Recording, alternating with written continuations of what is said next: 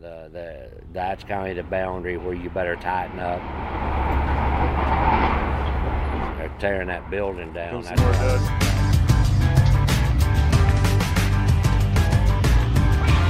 More remarkable sounds from the Mid America Trucking Show there from the scene Wednesday amid the polishing and cleaning that is always nonstop for PKY Truck Beauty Show participants ahead of judging. Even more so this year as dust filtered down from the nearby demolition of the upper reaches of the old Louisville Cardinals Stadium. The sound you heard there. But not the only one, of course. Welcome to the Overdrive Radio podcast for Friday, April 26th of this year, 2019. I'm Todd Dills, and the voice you heard, also heard rather, at the top, regular listeners will recognize. It's that of Harrison, Arkansas based owner operator Daniel Snow, who, with his wife and business partner Phyllis, took the time at MATS to run through a portion of his custom truck and trailer that you could think of as of a piece with Overdrive's ongoing Highway Hacks series of feature briefs detailing owner ops solutions to business problems. If you don't recognize Snow's voice, the Snow's rig, I'm certain a lot of you will recognize and remember. Christened the Goose, it's a 1996 Freightliner FLD with 140 inches worth of a custom redesigned ICT sleeper that the Snows located and outfitted themselves for the comforts of home on the road about seven years ago. Another project undertaken around the same time is a four foot storage compartment they built into the front of their dry van trailer. Accessible from the tractor's deck uh, catwalk via a door assembly, it's built to house tools and other supplies. From the first time I saw it, the Guilty by Association truck show in Joplin last year, it certainly struck me as a modification with scads of potential for emulation by any single trailer owner out there with mechanical expertise and, like the Snows, plenty of time spent on the road away from the comfort of home and the established relationships with diesel shops you know well. Later in the podcast, too, a couple conversations with liquid bulk tank owner ops Mike Landis and J.D. Howard, both of whom will be featured in more detail in the May issue of Overdrive. First up, here's Daniel Snow talking about the origins of the idea to modify the 53 foot dry van they pull, working mostly with brokers for freight. Okay. Well, we we found this sleeper in a salvage yard. Right. Okay. It was totally unlivable. So we knew uh, we had the company that had painted the tractor pick it up and paint it. Okay. So we knew we had to have a place to put our living stuff. So we blocked off four foot of the front of the trailer and we ran for about six weeks, no door, just the partition wall to make sure it wasn't going to mess up our loads. And uh, because, you know, if you're not hauling freight, you're not getting paid nothing. So that was the beginning. Our, our, our first idea was big boxes underneath to put our living stuff in. We're like, wow, we're gonna have to get out of the truck, get our clothes out of the, and then you know go in the truck stop, take a shower. And so we said, okay. Everybody overloads the front of the trailer anyway, and most of the 53 foot trailers have a 48 foot line in them, and they say don't load any freight behind this line. So we reversed that since this trailer was a spread axle. We said let's partition this off and make a room here and see. Well, we ran about six eight weeks. Uh, it didn't didn't affect us much. So we found this the door unit at a Camping World, and uh, purchased it. Uh, and in Hammond, Louisiana. And then so we cut the door, put it in. As we got the sleeper remo- uh, remodeled, we moved our living stuff forward, and we just made a shop room out of that. And it's it serves us so well. I would hate to be without it. It would it would have to be very drastic measures that the freight wouldn't let me let us have that because it, it is you know, we keep a lot of tools. This is an old truck, and and and you've got to have some tools. You've got to have a few parts. You know, you need to be uh, to keep it in good mechanical. So we kept the room and converted it into a small maintenance. Is it still four feet? Yes, it's still four feet. Yeah. And you know, it's not that uh, most truckers. I mean, we're we're owner operators, so we have to. We don't have somebody to fall back on. If we break down, we have to get out there and figure out what's got broke down and get underneath there and fix it, no matter where you're at. Yeah, a lot of times we just have to You know, it may be raining, it may be hot, it may be cold, but if we can, if it's something we can fix ourselves, we do. Knock on wood, but we've Because only been on the shop- hook once. The shop uh, fees are so high, and unfortunately, you get taken advantage of some because if you're broke down and you're a thousand miles from home, the, the and and with this thing with this thought in mind, I would urge anyone to use a very reputable shop because there's a lot of scams out there, a lot of people that take shortcuts. So some people say, "Well, I'll never use a dealer," but if you at least if you use a dealer and you get 500, 1,000 mile away and something goes wrong, well, another dealer will back it up. So we're not against the dealers. We just try to get, uh, we just try to fix whatever we can ourselves. That reminds me a bit of Landstar leased owner operator Gary Buck's story several weeks back about a broken leaf spring he incurred during snowy conditions in Michigan. His ultimate choice of shop for the repair, far from his Illinois home? Kalamazoo Freightliner. Some of the dealer's insights on making for a smooth service call, with the truck in and out in as quick a time as possible, are, I imagine, helpful to almost anyone. Search Lessons from the Pothole That Swallowed My Truck on overdriveonline.com to find Buck's story. I asked the Snows what they spent ultimately on their four foot tool storage compartment at the front of the dry van. Here's Daniel laying out those costs for the job. Extremely minimal. Okay. Uh, we used uh, logistics load bars for the framing of the walls, Okay. uh, which we found in a dumpster. A lot of people leave them laying around at shippers and they throw them away. So they all come out of a dumpster.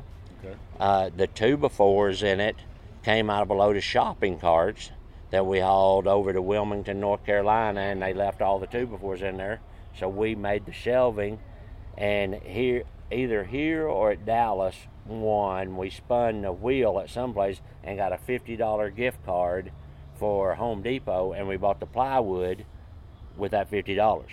Okay, so all of that was basically, you know, Yeah. Picking up here Sweat and equity, right? The Yeah. door, the door set is a little bit expensive. That door set was like seven hundred dollars. Okay. But But uh, we walked into this camping world, and you know we were still debating on whether we, what you know, I mean, we had the wall in, and we were thinking, okay, this is going to work.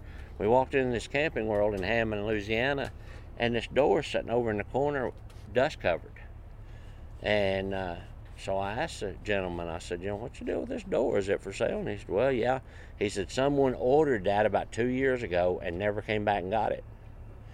And I said, so is it for sale? And he said, yeah, we need to sell it bad because we paid for it. You know, I mean, they had had to put down a little deposit, but it was it was very small. And uh, so we wound up buying that door for two hundred dollars. So if you count all the way down to the screws that this room is put together with, door, shelves, everything, we've got less than three hundred dollars in the whole deal.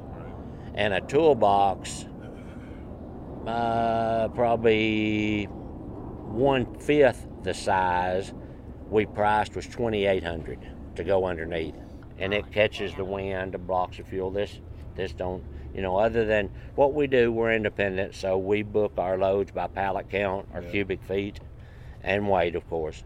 But if they will give us an accurate count of pallet count on uh, or cubic feet, then we'll know if it'll fit. Yeah. It hasn't given you any trouble in that Very regard. seldom. Yeah. Uh, you know, in the in the six or six or seven years that door's been there, I forgot now. Probably six. Uh, no, seven, because we put it in there at the same time as sleeper. About seven years. We've probably been rejected maybe four times, and two of them was the same day. Yeah. Well, one of them was because they they didn't even. I mean, it would fit. Yeah, that was But one yeah, of those. they they measured it and come said it- it's only forty. so they, we only load 53 foot trailers, and we're like, but your load's 20 pallets. It'll fit and have 10 foot to go. They said that, that don't matter. It's against our rules. So silliness like that, there's no pill for stupid, you know. So so you ain't gonna get around that. What, But- what kind of weight uh, does it add? Um, I mean, it all depends on how much stuff you got in there. Exactly. We our our empty weight is uh, uh 42, 42 5.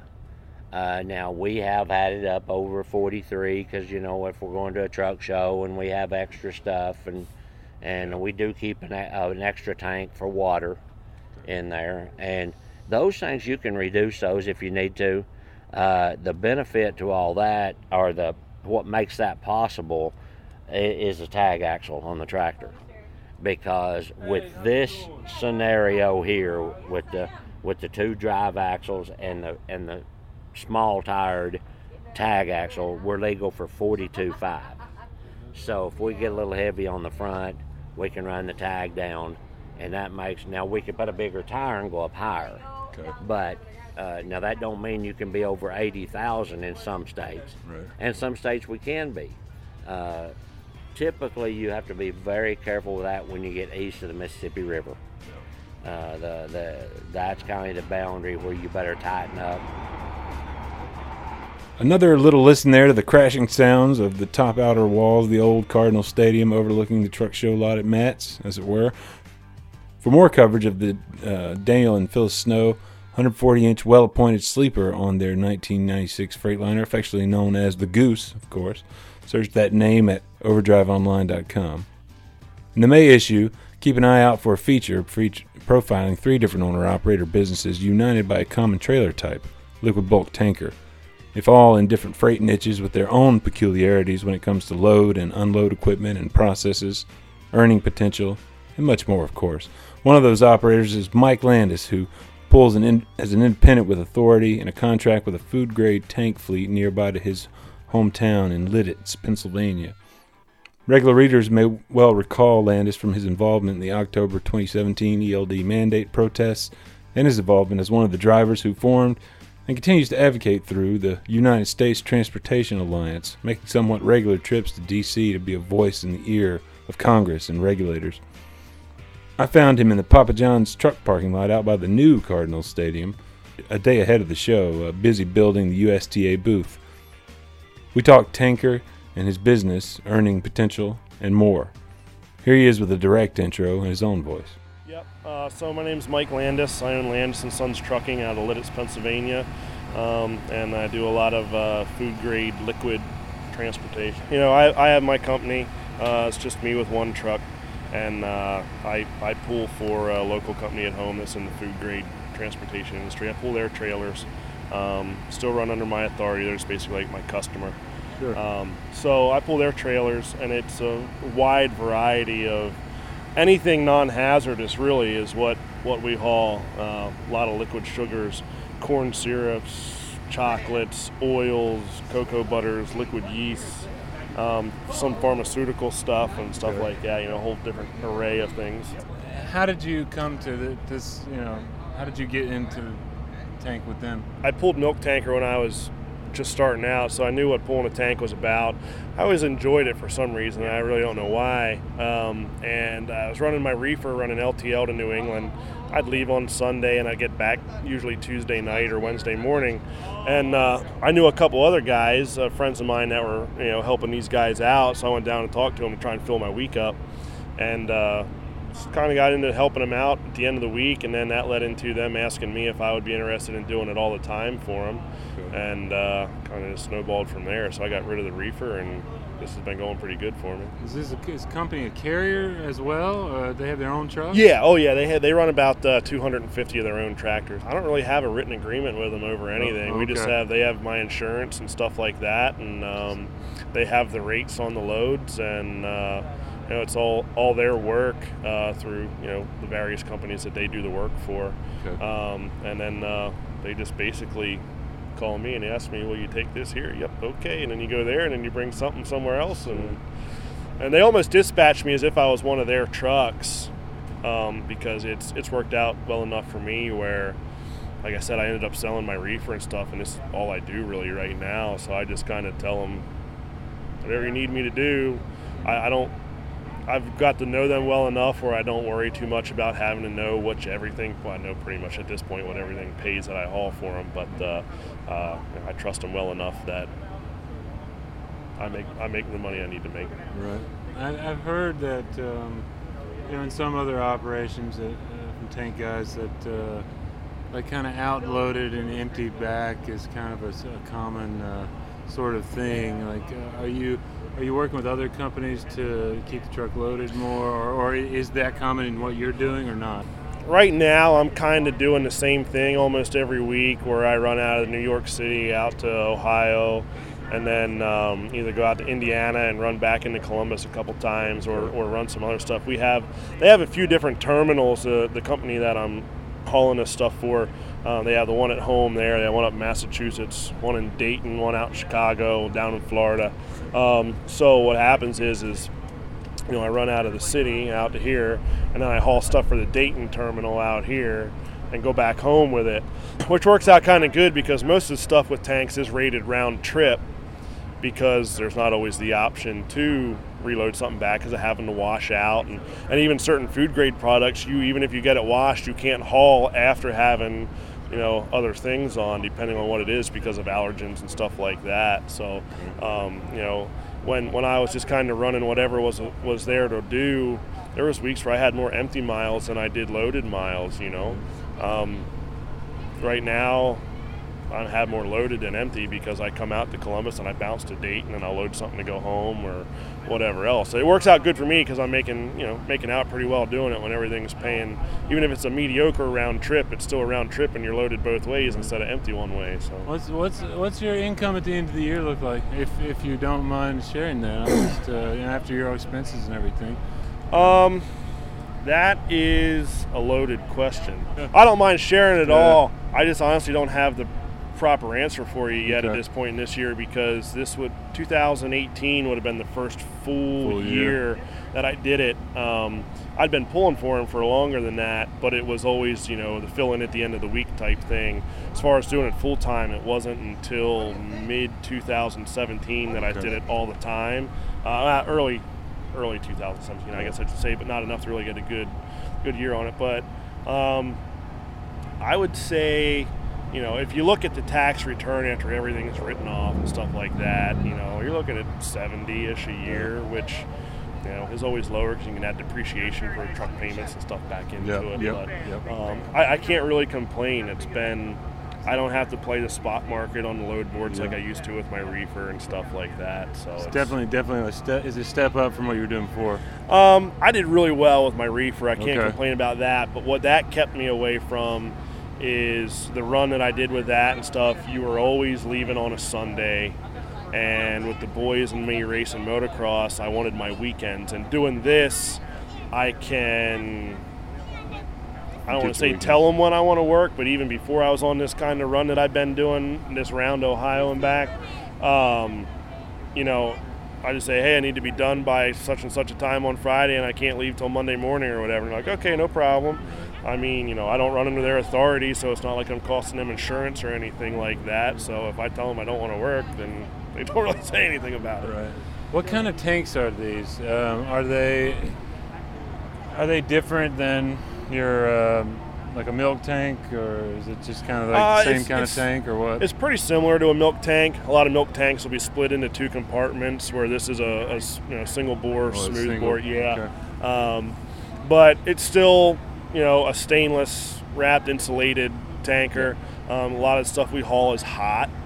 Okay. Uh, you know, the sugars and everything can be up, you know, 120 degrees, something like that. Chocolate has to stay hot. Now, this trailer don't have it, um, but the trailers that we haul chocolate and cocoa butters and certain oils and stuff in, they have to stay warm. So, if you look on my pogo stick back there, I actually have what looks like an extra set of straight air lines, but they're actually water lines.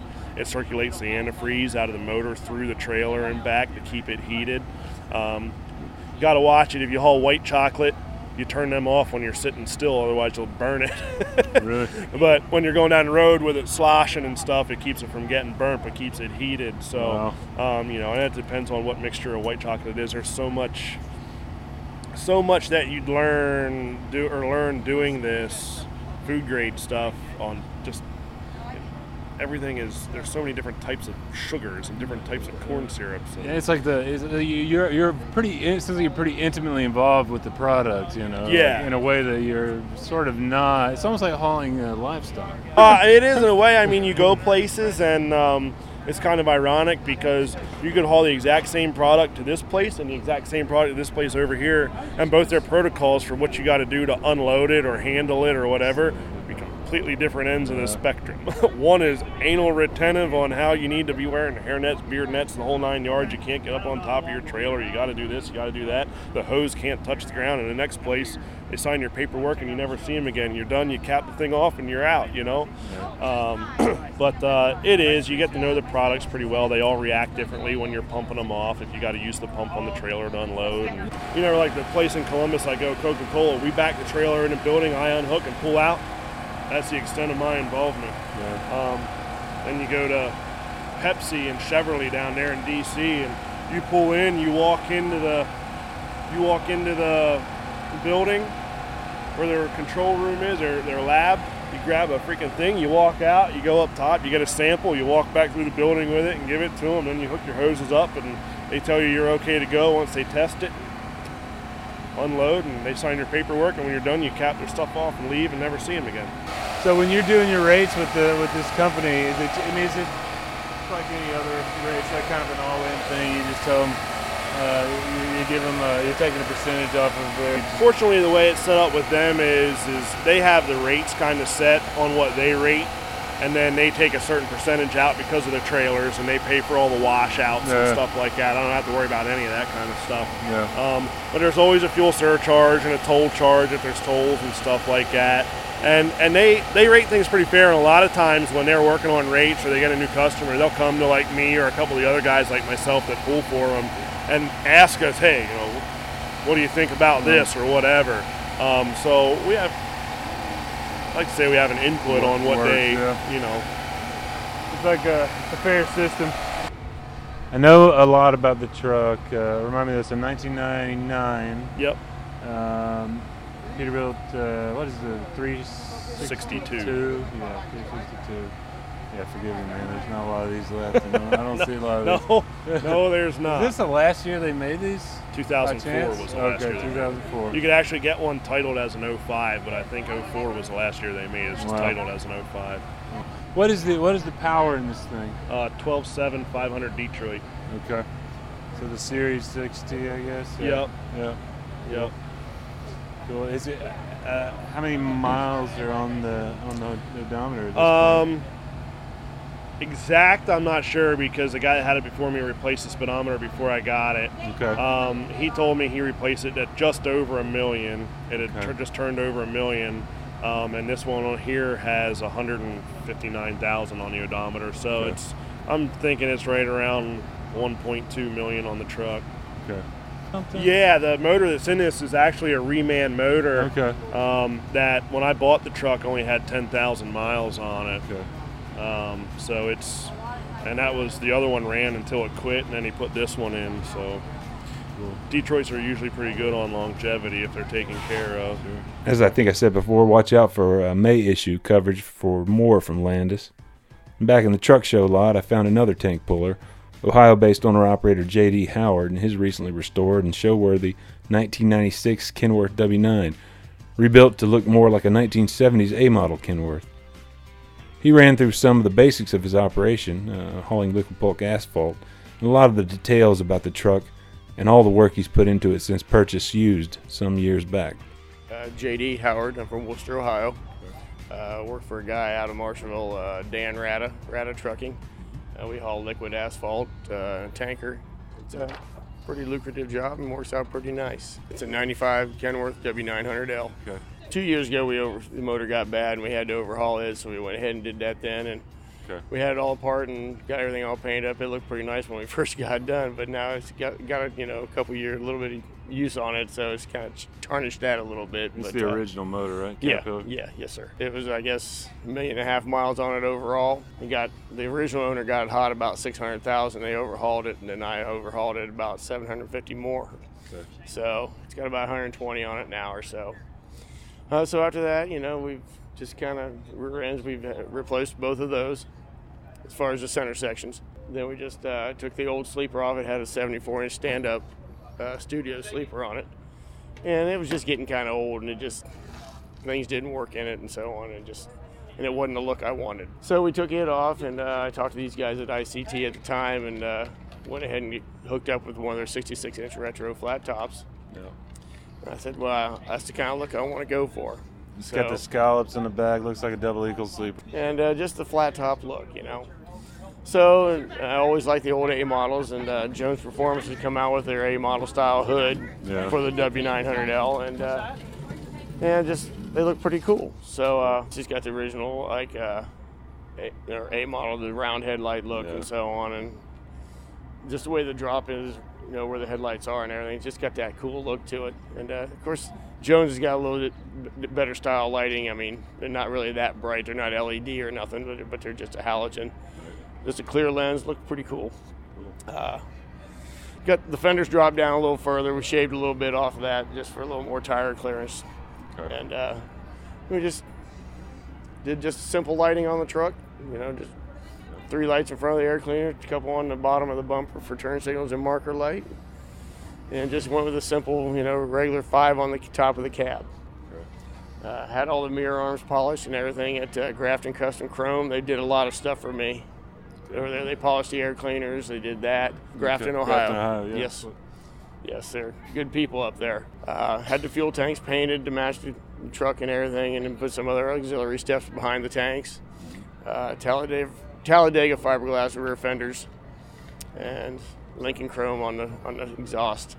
Last year we had the frame all sandblasted uh, from front to rear. So and plus, it, you know, I was able to check and make sure there wasn't any cracks anywhere, and everything's in very good shape. Right.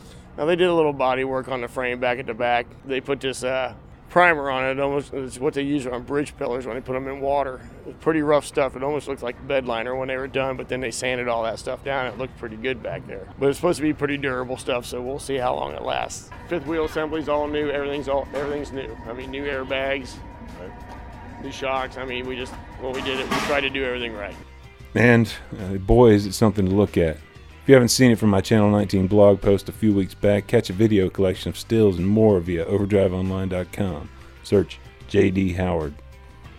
What Howard didn't get into in the talk here is an appropriate shout out to Todd, Rodney, and crew at Snyder Brothers of Millersburg, Ohio, for the mechanical work on what was more or less a top to bottom restoration of the 1996 Kenworth. Like I said earlier, catch more about Howard's asphalt hauling operation, Landis's bulk food grade tank, too, in the May edition of Overdrive. Until next time, stay pro out there.